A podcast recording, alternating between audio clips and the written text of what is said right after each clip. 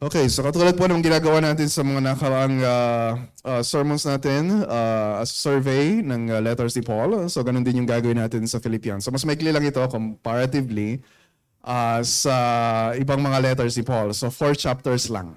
Okay? And uh, kung babasahin natin yung uh, Philippians, uh, mga ibabaw na impression sa atin dito ay yung uh, mahirap talaga ang buhay. Kung hindi po kayo naniniwala sa sinabi ko, baka sa ibang uh, universe kayo naka, nakatira. And uh, because it's obvious, we uh, we uh, suffer uh, in so many ways. Uh, hindi yung uh, hindi ko makisano na tayo, exempted na tayo. Kaya hindi natin sinasabi dun sa mga nagpabaptize uh, last week na ha, kapag ka ikaw ay uh, tagasunod na ni Kristo, uh, siguradong uh, uh, mawawala na ang lahat ng problema mo sa buhay. And of course, pwede natin sabihin na we are the happiest uh, people on planet Earth. Pero uh, nandun pa rin yung mga sorrows and sufferings uh, sa buhay natin. And kapag ka naging kasyanan tayo, malaki pa nga yung posibilidad na mas magiging mahirap yung uh, buhay natin kumpara sa uh, kumpara sa dati. And so, when you read uh, Philippians, uh, makita na mababasa natin uh, na paulit-ulit dito na binabanggit ni Paul at alam ng mga uh, taga Filipos yung sitwasyon uh, ni Pablo na siya ay nasaan nung sinusulat niya ito. Wala siya sa isang air-conditioned room uh, na katulad nito. Siya ay nasa isang kulungan na baka mainit, madilim, mabaho, at uh, talagang siya ay uh, mag-isa lang. So, all throughout this letter, sinas- al- alam nila, sinasabi ni Paul, uh, I'm imprisoned. And uh, Sinulat niya yung Philippians, nasa kulungan siya. Sinulat niya din niya yung Ephesians, nasa kulungan siya. Sinulat din niya yung Colossians, uh, nasa, nasa, kulungan, nasa kulungan siya. Uh, nakabilanggo siya, hindi dahil meron siyang krimen uh, na ginawa. Uh, sabi sa chapter 1 verse 13, uh, ako'y nabilanggo dahil sa pagsunod ko kay Kristo. So, mahirap yung buhay kristyano. Uh, kahit na ikaw ay uh, sobrang tapat sa pagsunod kay Kristo, like the Apostle Paul, ay uh, you don't expect na exempted ka o parang meron kang uh, special privilege na hindi ito pwedeng maghirap dahil ito ay uh, lingkod ko. Uh, walang exempted. Uh, katunayan, yung sufferings ay hindi lang consequence ng pagsunod natin kay Kristo. Sinabi ni Paul na ito rin ay grace or gift o regalo na galing sa Diyos. Hindi lang para kay Paul, kundi para sa mga uh, taga Filipos. Look at uh, chapter 1 verse 29. Tingnan yung sabi niya diyan. Sabi niya, sapagkat sa inyo ay ipinagkaloob, binigay na regalo alang-alang kay Kristo, hindi lamang yung manampalataya sa Kanya, kundi ang magtiis din naman alang-alang sa Kanya. Regalo ng Diyos. Yung mga sufferings natin. Eh? And of course, mahirap tanggapin yon. So, Um, pinag-usapan natin dito ay hindi lang tungkol sa hirap ng uh, buhay natin sa araw-araw. Uh, tulad ng uh, kapagka-sufferings pag-usapan, syempre, sabihin natin, ah, tumataas na yung mga bilihin, uh, tumataas yung uh, uh, yung gas, tumataas yung pamasahe, tumataas na lahat, pero yung sweldo hindi uh, hindi tumataas. So kaya uh, yung mga problema tungkol sa conflicts uh, sa uh, sa family o kaya yung uh, hirap ng pagkapaaral, hirap ng uh, uh, bayarin sa mga bills or eh, yung hirap sa pagkapalaki sa mga anak. So, we're not just talking about those kinds of uh, uh, sufferings kasi yung mga ganun, nararanasan din naman ng mga non-Christians. Pero yung tinutukoy dito ni Apostle Paul ay yung sufferings na specifically connected sa pagiging Kristiyano. Yung bang uh, uh, yung hirap na nararanasan ng mga Christians noon, like persecutions, like yung pagkakabilanggo ni Pablo, or kapag may mga false teachers na ang hirap na makipag-deal sa kanila, o kaya kapag uh, mayroong mga masasamang salita sila na narinig, o kaya masamang pagtrato sa kanila uh, ng mga non-Christians dahil sila ay mga Kristiyano. Yun yung Christian uh, sufferings. At kapag nangyari yung mga bagay na yon, Kapag naharap tayo sa mga ganong klaseng sitwasyon, paano tayo karaniwang tumutugon? Tanungin ninyo yung sarili ninyo. When you experience uh, those kinds of sufferings uh, bilang isang Kristiyano, ano yung usual na nagiging response natin? And if we are honest, may mga panahon na nagrereklamo tayo. Uh, sabihin natin, kung kailan pa naman malaki binigay ko na offering sa church, at uh, nagkaganito pa yung uh, business ko, nagka uh, pa kami ng mas malaking uh, problema sa buhay. O kaya kung pinili mong mag-resign sa trabaho, dahil yung trabaho mo nakakapekto sa pagdala mo, eh, kapag uh, uh, hirap na hirap tayo uh, dahil sa consequences ng pagsunod natin kay Kristo, uh, maaring maging uh, disillusion tayo or we become discouraged na uh, parang hindi naman yata sulit uh, na sumunod kay Kristo kung ganito yung uh, magiging uh, uh, kapalit. Or uh, baka you become prideful. I don't deserve these sufferings. Faithful ako sa paglilingkod sa Panginoon. Pastor ako, elder ako, bakit ganito yung mangyayari sa family ko? And we become prideful. Akala natin we are entitled uh, sa mga magagandang bagay uh, sa buhay. O baka iba ay pagharian ng takot. Baka matakot ka sa gagawin ng government or gagawin ng boss mo or gagawin ng asawa mo na unbeliever as uh, you follow Christ. So dahil we are prone na maging negatibo yung tugon sa mga sufferings natin, kaya nagbigay si Pablo ng ilang mga instructions na hindi dapat ganyan yung mga maging responses ninyo kapag ka nahirapan na, hirapan na kayo sa pagsunod kay Kristo. Na hindi man, hindi man siguro uh, mararanasan natin yung kasing grabe ng suffering na naranasan ni Paul, uh, pero we can still, uh, we're still prone to respond negatively. Kaya sinasabi dito ni Paul sa letter niya, limbawa, chapter 1 verse 28, Sa anuman ay huwag kayong matakot sa inyong mga kaaway. Huwag kayong matakot. Chapter 2 verse 3, Huwag ninyong gawin ang anuman sa pagpapaligsahan o pagmamataas. Don't be prideful. And then chapter 2 verse 4, huwag tingnan ng bawat isa sa inyo ang kanyang sariling kapakanan. Don't be selfish. Uh, chapter 2 verse 14, gawin ninyo ang lahat ng bagay nang walang reklamo at pagtatalo kahit ano pa yung hirap na naranasan ninyo. And then chapter 4 verse 6, huwag kayong mabalisa sa anumang bagay. Maliwanag ba sinasabi ni Paul na hindi natin dapat gawin in response to sufferings?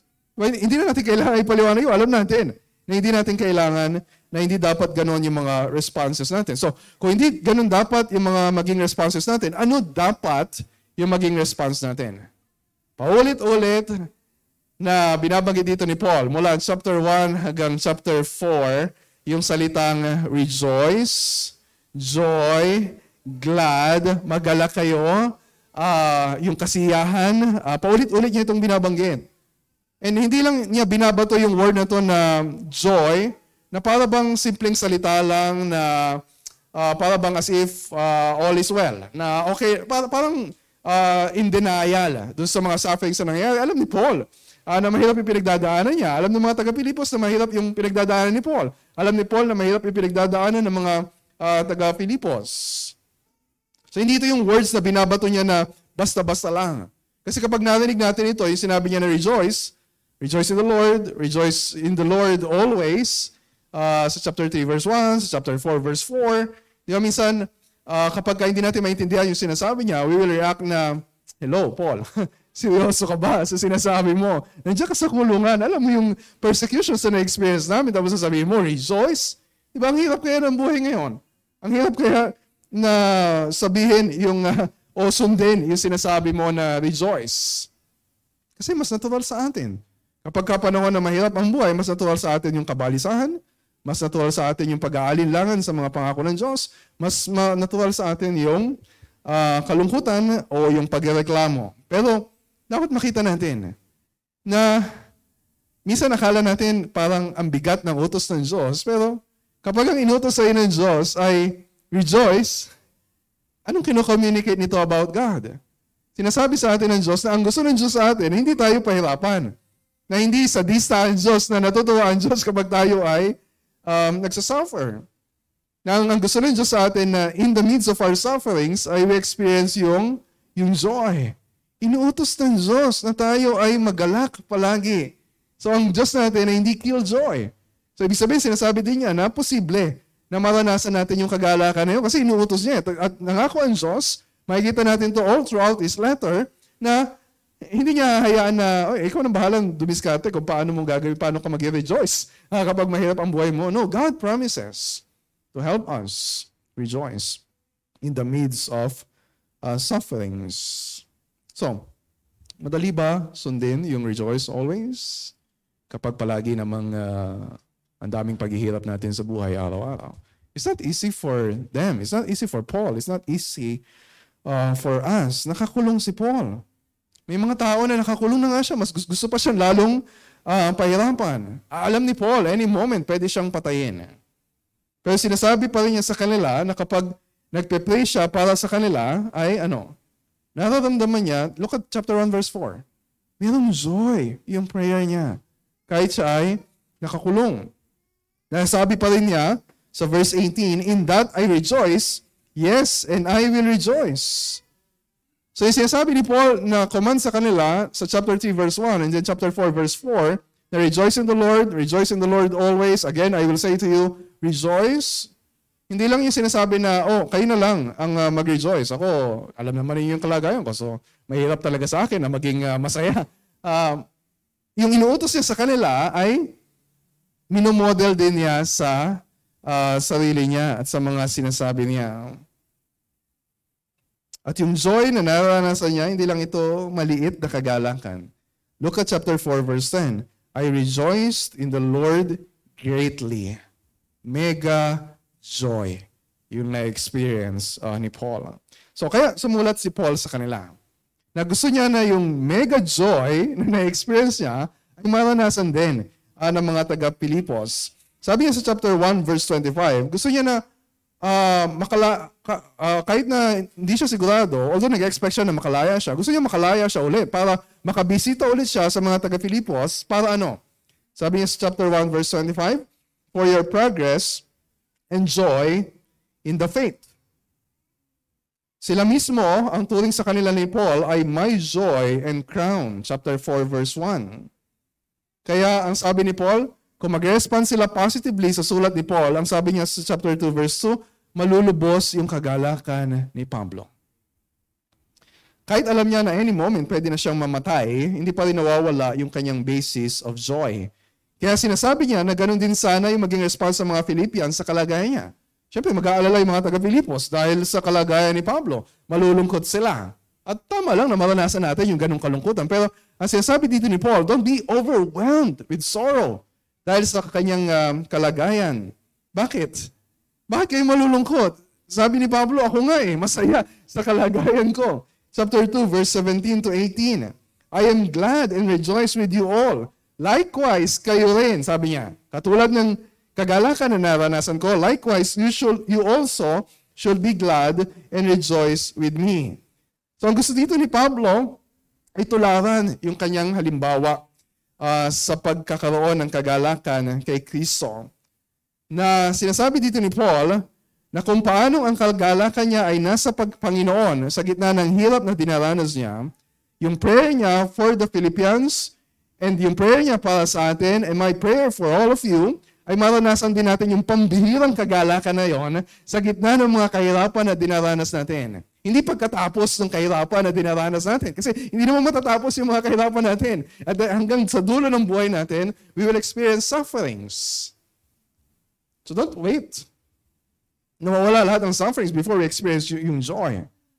Yung pangako sa atin ng Panginoon dito na sa gitna ng kahirapan natin, we can still experience uh, yung pambihirang joy na naranasan ni Pablo. Kaya ba natin yun? Sabi ko kanina na imposible yung ganitong rejoicing. Humanly impossible. Kung sa sarili natin, it's impossible. Kasi karaniwan sa atin, ang akala natin, na mapapalitan lang ng kagalakan yung kalungkutan natin kapag mababago na yung circumstances natin sa buhay. Ulitin ko ah, karaniwang akala natin na yung kalungkutan natin o yung kabalisahan natin o yung pangapangamba natin ay mapapalitan lang ng kagalakan kapag mababago na yung circumstances natin sa buhay.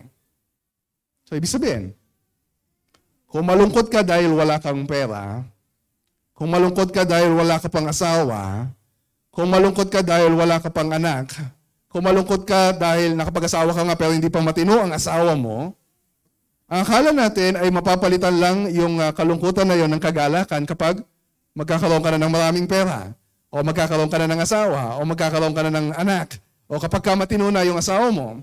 Kasi kinakabit natin yung uh, basis of our joy sa mga circumstances natin uh, sa buhay. Pero ang sinasabi dito ni Pablo, ay posible na maranasan natin yung kagalakan na yon. At chapter 4 verse 4. Sabi niya, Rejoice in the Lord always. Ibig sabihin, sa lahat ng oras, palagi, sa lahat ng pagkakataon, we can experience that kind of joy. And when uh, tinignan mo sa chapter 4 verse 12, sa bawat bagay at sa lahat ng bagay ay matututunan natin na maging kontento. In and uh, in every and any circumstance. Ano ibig sabihin? Yung joy na pinag-uusapan natin dito ay hindi nakadepende sa kalagayan natin sa buhay. Ang sabi niya, chapter 4 verse 12, Natutunan ko na ang sikreto kung paano masiyahan sa anumang kalagayan sa buhay. Ang mabusog o ang magutom, ang managana o ang maghiram. Natutunan na ni Pablo kung ano ang sikreto. Gusto niyo bang malaman kung ano yung sikreto ni Pablo? Gusto niyo bang malaman kung ano yung sikreto ni Pablo?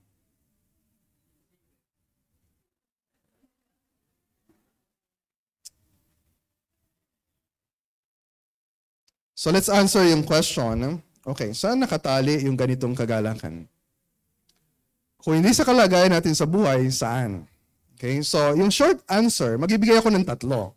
Pero kung gusto niyo yung short answer, yung kagalakan na yon ay nakatali in the Lord. Diba? Hindi naman sinabi na rejoice. Ang sabi niya, rejoice in the Lord. So yung short answer, nakatali yung kagalakan natin kay Kristo sa ginawa ni Kristo para sa atin. Our joy is anchored in the gospel. Kaya pinamagatan ko yung sermon na ito na gospel joy. Ito yung message ni Paul sa mga taga uh, Filipos.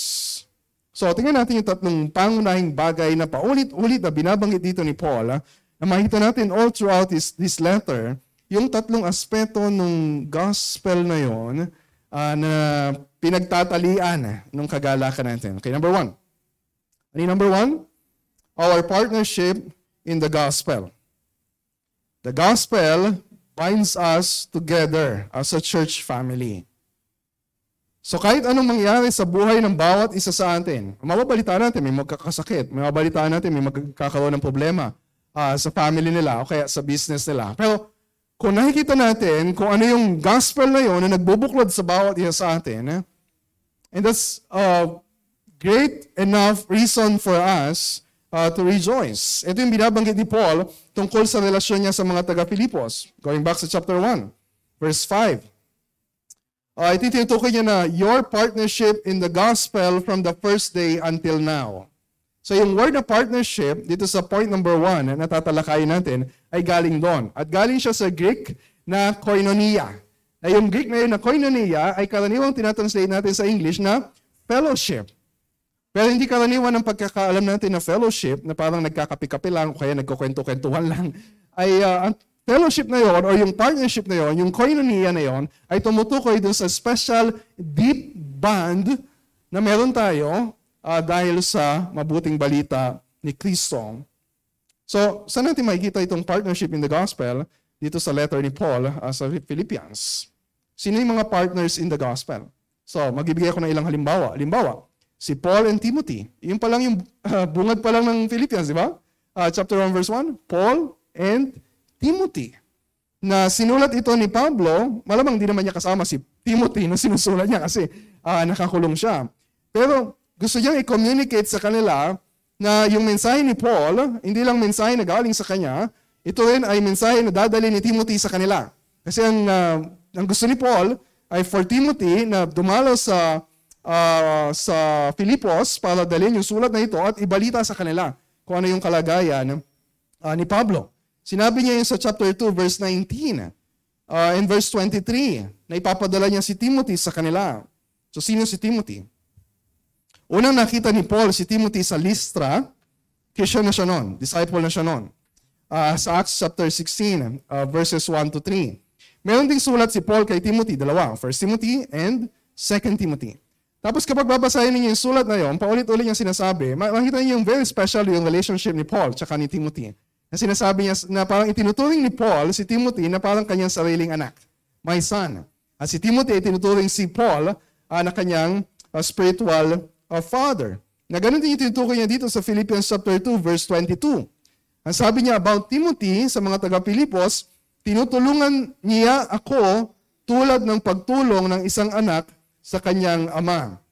So mataas yung commendation uh, ni Paul uh, sa kanya na wala daw katulad si Timothy kung genuine concern sa kapakanan ng mga taga-Pilipos uh, yung pag-uusapan. Di ba? Ang sarap marinig anong ganong klaseng affirmation. Masabi pa ni Paul sa verse 21, subok na ang kanyang katapatan sa pagsunod kay Kristo. And then sa verse 22, ang sabi niya about Timothy, He has served with me in the gospel. Yung word na ginamit niya na served ay galing sa word na similar sa doulos na tinatranslate na slaved. He slaved uh, with me uh, in the gospel. Na ibig sabihin, si Timothy katulad ni Paul ay nakatali na, nakalaan na yung kanyang buong buhay uh, sa pagsunod uh, kay Kristo at sa pangaral ng kanyang ebanghelyo. And that's a great joy para kay Paul to have someone like Timothy na partner in the gospel. So hindi lang si Timothy, meron pang isa. Si Epaphroditus. Si Epaphroditus na tinuturing din ni Paul na kanyang partner in the gospel. Ang sabi niya sa verse 25 ng chapter 2, about Epaphroditus, my brother and fellow worker and fellow soldier, and your messenger and minister to my need na ipapadala din niya, hindi lang si Timothy, kundi si Epaphroditus uh, sa kanila. Dahil siya ay partner ni Paul in the gospel, partner din ng mga taga-Pilipos uh, in the gospel. And then itong si Epaphroditus ay nag-alala daw uh, sa mga taga-Pilipos, kasi mga taga-Pilipos na balitaan yung nangyari kay Epaphroditus na siya ay nagkasakit. And then sabi ni Paul, hindi lang siya basta nagkasakit. Nagkasakit siya at muntik na siyang mamatay. So bakit gusto ni Paul na siya ipadala sa kanila? For their joy. Verse 28. Sapagkat alam ko matutuwa kayong makita siyang muli. Sa gayon, mawawala na ang aking kalungkutan. Oh, bakit malungkot si Pablo? Akala ko ba, rejoice in the Lord. Hindi naman masama na maging, uh, maging malungkot. Di ba? Lalo na kapag uh, ikaw nag-aalala. Halimbawa, yung anak mo nagkasakit. Siyempre, malulungkot ka. Um, because you are concerned uh, sa kanya. So, ang pinapakita dito ni Paul ay yung partnership in the gospel na evident dito kay Epaphroditus at sa mga taga Filipos. Kaya sabi ni Paul sa kanila sa verses 29 to 30, Kaya tanggapin niyo siya sa Panginoon ng buong galak at ang gayong mga tao ay parangalan ninyo sapagkat dahil sa pagpapagal kay Kristo ay nabingit siya sa kamatayan na isusuong sa panganib ang kanyang buhay upang punan ang kakulangan sa inyong paglilingkod sa akin. Di ba, kapag meron kang mga tao kasama sa church na katulad ni Timothy, ni Epaphroditus, na, na ibibigay hindi lang yung oras nila, na ibibigay hindi lang yung pera nila, yung lakas nila, kundi yung buong buhay nila sa paglilingkod sa Panginoon, it's a great joy para sa atin. So si Epaphroditus ay kagalakan para kay Paul at para sa mga taga-Pilipos dahil sa common bond na meron sila sa gospel. So nakita na natin yung partnership in the gospel kay Timothy and then Epaphroditus. And syempre, between Paul and uh, the Philippian Christians. Eh yung tinutukoy niya directly sa chapter 1 verse 5. Yeah, bakit daw siya nagpapasalamat sa Panginoon? Bakit nandun yung joy niya kapag nagpe-pray siya kahit nasa kulungan siya? Ano sabi niya sa verse 5? Because of your partnership in the gospel from the first day until now. Naaalala pa ni Paul yung unang araw ng pagmimisyon niya sa Philippi. Mababasa natin ito sa Acts chapter 16, uh, mula verse 11. Sino yung unang naging convert sa Philippi? Isang babae na ang pangalan ay Lydia, na binuksan ng Diyos yung kanyang puso habang siya ay nakikinig uh, ng salita ng Panginoon uh, through the Apostle Paul. Madali ba yung naranasan ni Paul uh, sa mission nila sa Philippi? Kasama niya si Silas dahil sa uh, uh, gumagawa sila ng mga himala, uh, yung mga tao nagalit dahil uh, uh, naiinsulto yung kanilang reliyon, nawawala yung, uh, parang naapektuhan yung kanilang negosyo. So ang ginawa nila, binugbog nila si Paul, tsaka si Silas.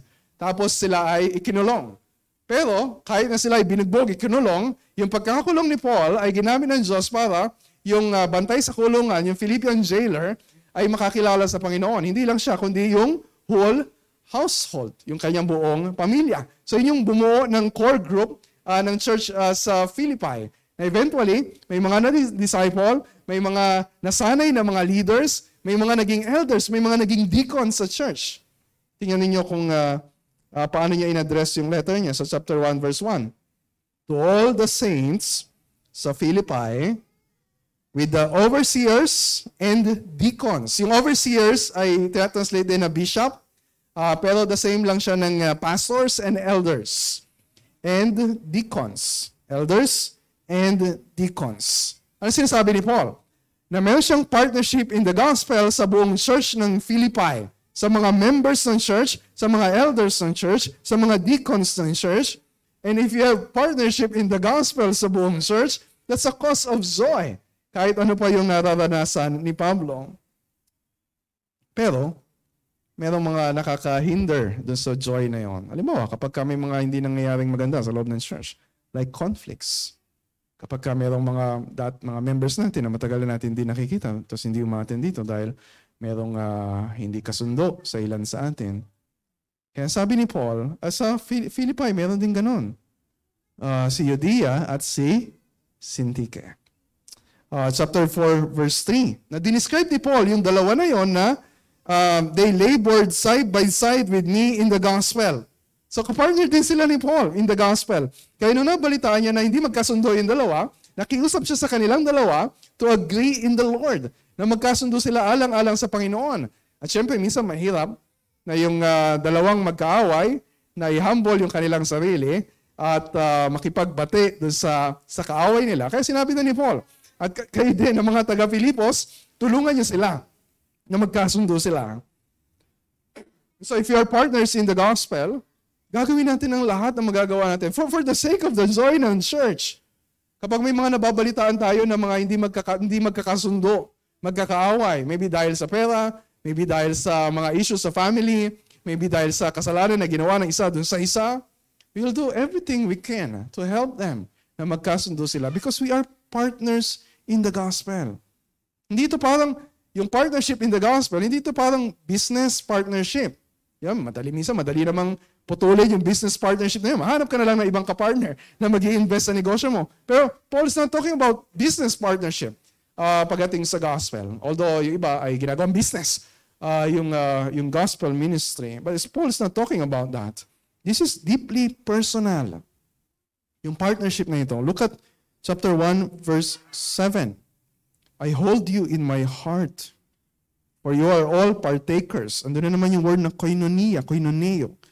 Uh, you're all partakers with me of grace, both in my imprisonment and in the defense and confirmation of the gospel.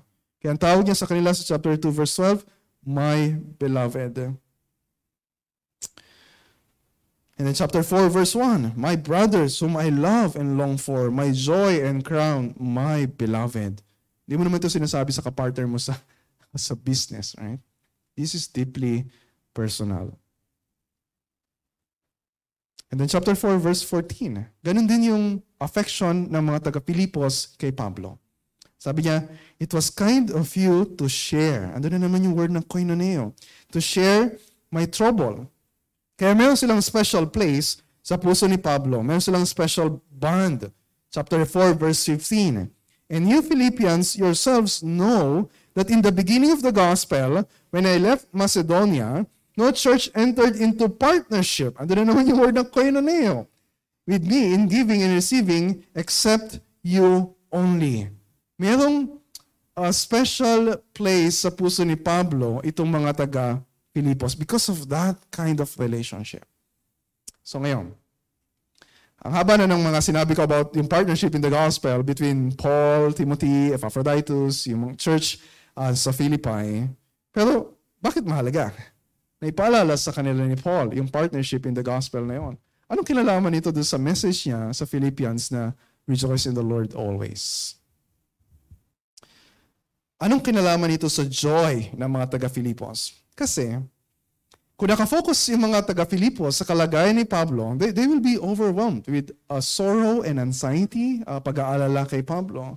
Pero kung alam nila na yung mga sufferings ni Paul ay ginagamit ng Diyos Katulad ng sinasabi ni Paul sa chapter 1 verse 12, to advance the gospel, magiging masaya sila kung yung gospel din na yon ang mahalaga sa kanila ng higit sa lahat. Kaya sabi ni Paul sa kanila, mga kapatid, alam niyo yung kalagayan ko, pero nais kong malaman ninyo, verse 12, na ang mga nangyari sa akin ay nakatulong ng malaki sa ikalalaganap na magandang balita. Sabi ni Paul, yun yung gusto kong malaman ninyo. Hindi yung hirap na pinagdaraanan ko dito. Na kahit gaano kahirap yung maranasan ko, hindi mahahadlangan yung cost of the gospel. Hindi mahahadlangan yung progress of the gospel. Ang sabi ni Paul, katunayan pa nga, dahil sa nangyari sa akin, mas naging marami yung naging mas mas naging marami yung naging mas matapang. Mas na-inspire sila, mas na-encourage sila to boldly proclaim the name of Christ. Dahil sa halimbawa ni Apostol Pablo. And sinasabi niya, yes, marami, they are motivated by love in preaching the gospel. Pero iba, wrong pa rin yung motivations uh, in proclaiming Christ. Pero sabi ni Paul, ah, basta, uh, wala na akong pakialam kung ano yung motivation sila. Kasi hindi naman hawak ni Paul yung motivation sila. Ang sabi niya, sa chapter 1 verse 18, ang mahalaga, ikinagagalak ko na si Kristo ay naipapangaral. And in that I rejoice, sabi ni Paul. So, kung sa gospel at sa mission na connected sa gospel to proclaim the gospel to all nations, nakatali yung kagalakan natin, no amount of suffering can rob us of our joy. Kung nakikita natin na yung gospel na yun is spreading to all places uh, sa buong mundo dahil sa mga missionaries, dahil sa mga evangelists, dahil sa mga pastors, dahil sa mga Christians that they're faithful in preaching the gospel. Kahit ipagbawal sa kanila, kahit ikulong sila, kahit patayin sila, they will give their all for the gospel. And we rejoice with our sufferings, suffering brothers and sisters around the world. So, if our sufferings advance the gospel, then we must embrace that calling. Huwag natin lalayuan. Ah. Huwag nating tatakasan yung pagkakatawag sa atin ng Diyos. If suffering for Christ maximizes our joy in Christ, then we must embrace suffering as part of our calling. Kaya sabi ni Paul sa kanila sa verse 27, Kaya nga mga kapatid, pagsikapan ninyong mamuhay ng nararapat ayon sa magandang balita ni Kristo. Kung yun yung layunin natin, to live our lives for the gospel of the Lord Jesus Christ, doon din nakadepende yung kagalakan natin. Pero we need to assess ourselves. Ano ba yung layunin natin sa buhay? Ano ba yung pangarap natin sa buhay? Ano ba yung ambisyon natin sa buhay? Yung magpayaman? O yung magparami ng makakakilala sa iyo sa social media? O yung magpabango ng pangalan sa ibang tao? O magkaroon ng maginhawang buhay? Kung yun ang ambisyon natin. Ibig sabihin, doon din nakasalala yung kagalakan natin. Kapag hindi natin naranasan, hindi tayo umaman, hindi tayo naging sikat, hindi tayo nakilala ng mga tao, hindi naging maginhawa yung buhay natin, then we will not really experience yung tunay na kagalakan na sinasabi ni Pablo. We live our lives worthy of the gospel of Christ. Hindi yung dahilan why we unite together as a church family. Nagkakaisa tayo, sabi niya sa verse 27, na naninindigan sa isang diwa at sama-samang ipinaglalaban ang pananampalataya sa magandang balita. Diba? If we are suffering for Christ, tapos dumating yung time, mas lalo pang lumalala yung mga sufferings natin, hindi ba pinapakita ng Diyos na it is because you are following the ways of the Lord Jesus Christ. So bakit ka bakit ka mangangamba? Hindi ba yun ay assurance, yung confirmation, sabi dito ni Paul, yan ay confirmation of your salvation. Yan ay confirmation na you are really in Christ. Yan yung, yan yung confirmation na ikaw talaga ay pinili ng Diyos, kinahabagan ng Diyos. And so we rejoice sa mga ganong sufferings. Lalo na kung sinabi ni Paul na ito ay regalo ng Diyos. We rejoice sa gift of suffering. Suffering is a blessing. No amount of suffering can rob us of our joy kung yung suffering na yon ay for the sake of the Lord Jesus Christ. Kung yon ay nakatali sa gospel at sa relasyon natin sa bawat isa as partners in the gospel. Alright? That's number one.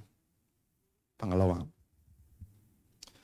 So yung pangalawa namang tinatalian ng kagalakan natin, kaya posible na we rejoice always sa anumang kalagayan sa buhay, gaano man kahiram, ay yung hope na meron tayo na nakakabit sa pangako ng Diyos. Our hope of future glory.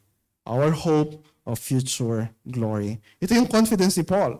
Hindi lang para sa sarili niya, kundi para sa mga taga-Filipos. Di ba sabi niya sa chapter 1 verse 6, And I am sure of this, natitiyak ko, sigurado ako, this is 100% sure. Ako'y panatag sa bagay na ito na ang nagpasimula sa inyo ng mabuting gawa ay siyang magtatapos nito hanggang sa araw ni Yeso Kristo. Saan nakatali yung confidence ni Paul? Sa Diyos, sa pangako ng Diyos, sa kapangyarihan ng Diyos, sa faithfulness ng Diyos na tuparin yung pinangako niya na sinimula niya na maganda sa buhay natin ay sigurado na tatapusin niya. So kanina nakita natin na nag-set si Paul ng magandang halimbawa. Kaya mahalaga kapag nagdi-disciple tayo. We set a good example. Gusto natin silang magbigay ng sagana, so ipakita natin na tayo din ay masagana magbigay. Gusto natin sila ay maging faithful sa ministry, pakita din natin na tayo ay faithful sa ministry.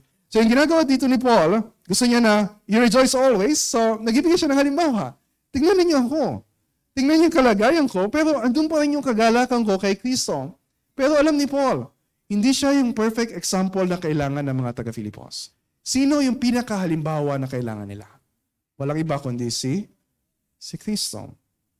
Kaya sabi niya, uh, sa chapter 2, natularan nila ang halimbawa ni Kristo. Bakit? Kung tutularan natin yung halimbawa ni Kristo, ibig sabihin, we'll also experience yung joy na meron si Kristo. Bihira natin iugnay yung uh, joy sa pangalan ni Christ, right? Di ba? Pagka makakita tayo ng kunwari ay litrato daw ni Kristo, di ba? Parang sobrang, sobrang seryoso. Pero sabi niya sa chapter 15, verse 11 ng John, kaya niya sinasabi yung mga salita na sinasabi niya sa atin.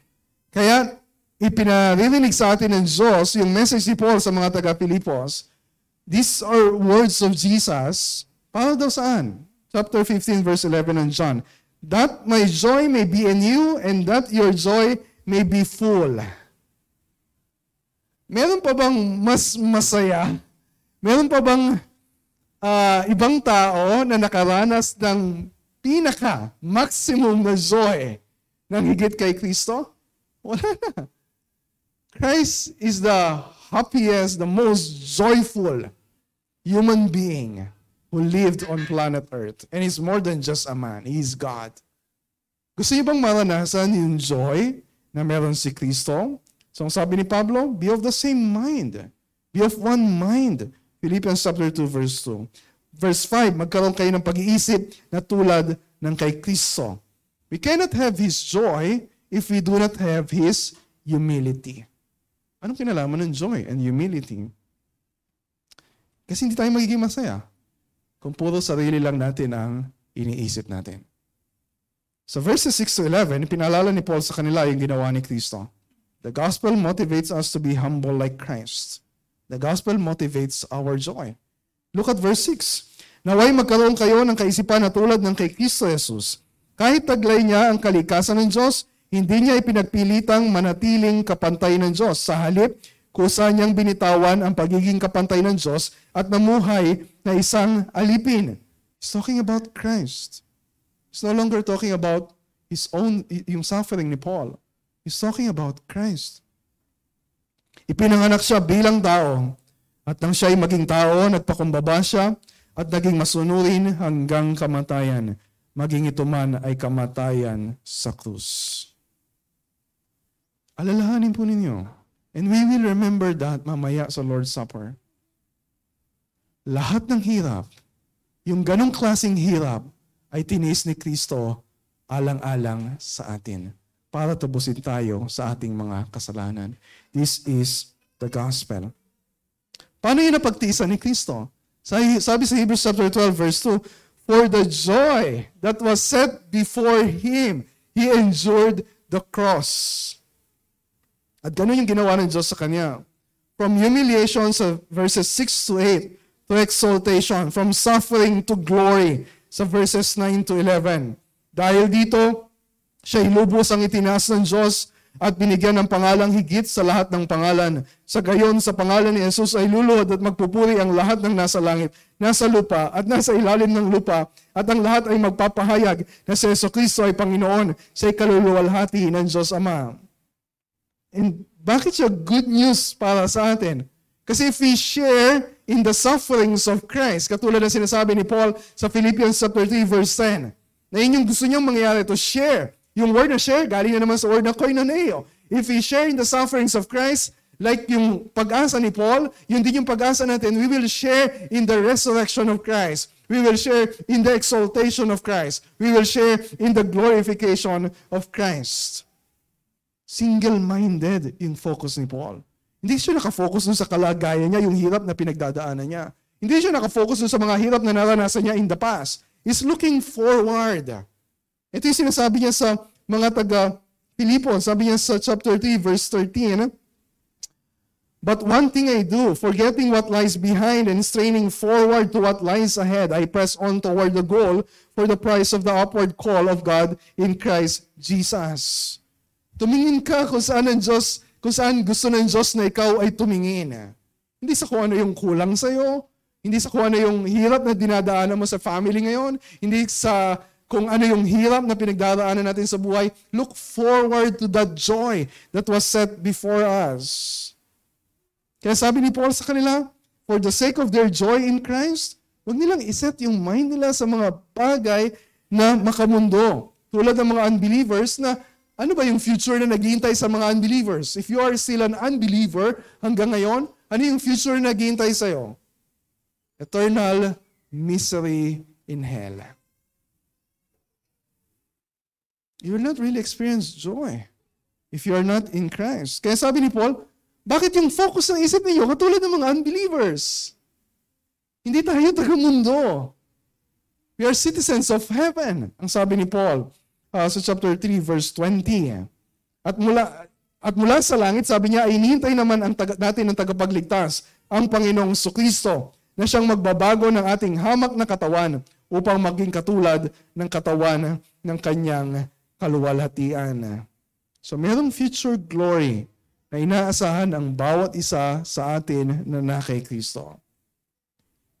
So, kung doon nakakabit yung kagalakan natin, ano man yung mangyari sa buhay natin ngayon, ano man yung mawala sa atin ngayon, gaano man kalaki yung mawala sa atin ngayon, kung nakatali yun dun sa future na naghihintay sa atin, we can experience yung joy. We can rejoice always. Bakit?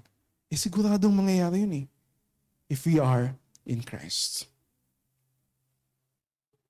Which brings us to our last point, number three. Yung kagalakang yon ay nakatali kay Kristo. The all-satisfying treasure we have in Christ. Hindi lang yung joy, yung paulit-ulit na salita na ginagamit ni Paul all throughout Philippians. Hindi lang yung word of partnership in the gospel, yung paulit-ulit na sinasabi dito ni Paul. And sometimes we miss that. Kasi it's, it's so obvious, hindi natin nakikita. Yung salita na paulit-ulit na ginagamit dito ni Paul ay yung pangalan ng Panginoong Heso Kristo. Almost 60 reference sa pangalan ni Jesus or Christ or Jesus Christ. At masigit pa ako, isasama mo yung word na Lord. Four chapters lang. It keeps talking about Christ, Christ, Christ, Christ. Diba kung ano yung laman ng puso mo, hindi mo maiwasan na yung lalabas sa bibig mo. You keep talking about Christ. Ba- dahil para kay Pablo, Christ is his joy. Simula po lang ng pagkapakilala niya, pinakilala niya ni sarili niya as a slave of Christ. Pag-aari siya ni Kristo. Nakabilanggo siya para kay Kristo. Wala siyang ibang iniisip kundi ang maparangalan si Kristo, even or especially in his suffering. Sabi niya sa chapter 1 verse 20, that now as always, Christ will be honored in my body, whether by life or by death. Yung word na honored na yun, pwede rin natin i-translate na magnified. To make Christ look great. Dahil dakila naman talaga si Kristo, pero hindi nakikita ng mga tao kung gaano kadakila si Kristo. At hindi natin nakikita kung gaano kadakila at kaganda si Kristo. That's why we cannot find our joy in Christ kapag ka naghihirap na tayo sa buhay. Pero yung goal ni Paul, to magnify Christ. Ang buhay niya ay si Kristo, sabi niya sa chapter 1 verse 21. For to me, to live is Christ, and to die is gain. So bakit niya ikalulungkot kung mamamatay siya? Kung yun ay malaking kapakinabangan sa kanya. At hindi kalugihan dahil ang ibig sabihin kapag namatay siya, sa wakas ay makakasama na niya si Kristo. Ano sabi niya? My desire is to depart and be with Christ. And that is far better. Dying is far better kaysa sa maging mayaman sa mundong ito. Dying is far better kaysa mag- magkaroon ka ng maraming friends uh, sa social media. Dying is far better kaysa sa anumang kasiyahan sa mundong ito. Bakit? Dahil walang katulad yung makilala at makasama si Kristo. Dahil walang katulad si Kristo. Walang katumbas ang halaga ni Kristo. Kaya tayo mga tagasunod ni Kristo, siya lang talaga ang may pagmamalaki. At kung anong ginawa niya sa krus para sa atin. Sabi niya sa chapter 3 verse 3, We follow Christ, we glory in Christ Jesus. Na yung confidence natin, yung boasting natin, hindi sa sarili natin, hindi sa accomplishments natin, hindi sa mga achievements natin. But only in Christ. Kaya, kaya sinabi ni Paul na kahit pwede ipagmalaki yung sarili niya, Sige, kung magmayabangan tayo ng resume, pakita mo yung resume mo, accomplishments mo. Okay, papakita ko, ito yung pwede ko ipagyabang sa inyo. Pero ano sinabi niya? Ang lahat ng ito, ang lahat ng listahan na ito ay kalugihan. Baliwala. Sabi niya sa chapter 3 verses 7 to 8, But whatever gain I had, I counted as loss for the sake of Christ. Indeed, I count everything as loss because of the surpassing worth of knowing Christ Jesus, my Lord. For his sake I have suffered the loss of all things and count them as rubbish in order that I may gain Christ. Ano sinasabi niya? Kung ikukumpara kay Kristo, lahat ng bagay sa mundong ito, lahat ng ginawa ko, lahat ng achievements ko, lahat ng meron ako, ay baliwala para lamang basura.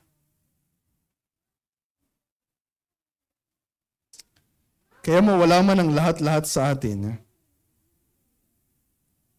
pakinggan niyo mabuti. Yung implication ng sinasabi ni Paul. Kahit na mawala ang lahat-lahat sa atin, pero kung yun ang paraan na, na gagamitin ng Diyos for us to realize na si Kristo ang lahat-lahat para sa atin, walang katumbas yung kagalakang mararanasan natin dahil walang katumbas si Kristo. Walang katumbas ang makilala si Kristo. Walang katumbas ang makasama si Kristo for all eternity. So ulitin ko, ang command sa atin, hindi lang rejoice. Kaya hindi mo ito pwede sabihin sa mga unbelievers. You can only say this sa mga Christians. Dahil yung command ay hindi lang rejoice, but rejoice in the Lord. Rejoice in the Lord. Dahil hindi naman natin matatagpuan yung tunay na kaligayahan ng hiwalay kay Kristo. Christ alone is all satisfying. Psalm 37 verse 4. Delight yourself in the Lord and He will give you the desires of your heart. He will give you more of Christ. And then Psalm 16:11, at your right hand, in your presence there is fullness of joy. At your right hand are pleasures forevermore. Tayo yung killjoy. We settle for less than kung ano yung inaalok sa atin ng Diyos.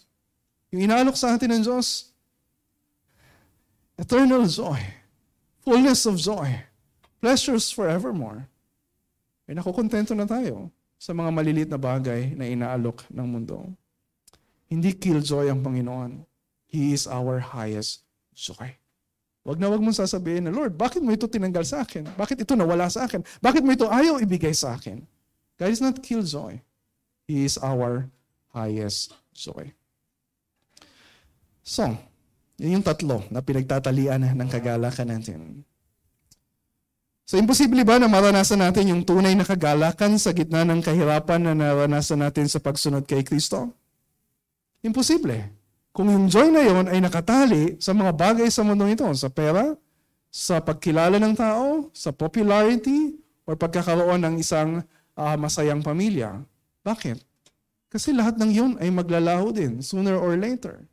Your good health, your good looks,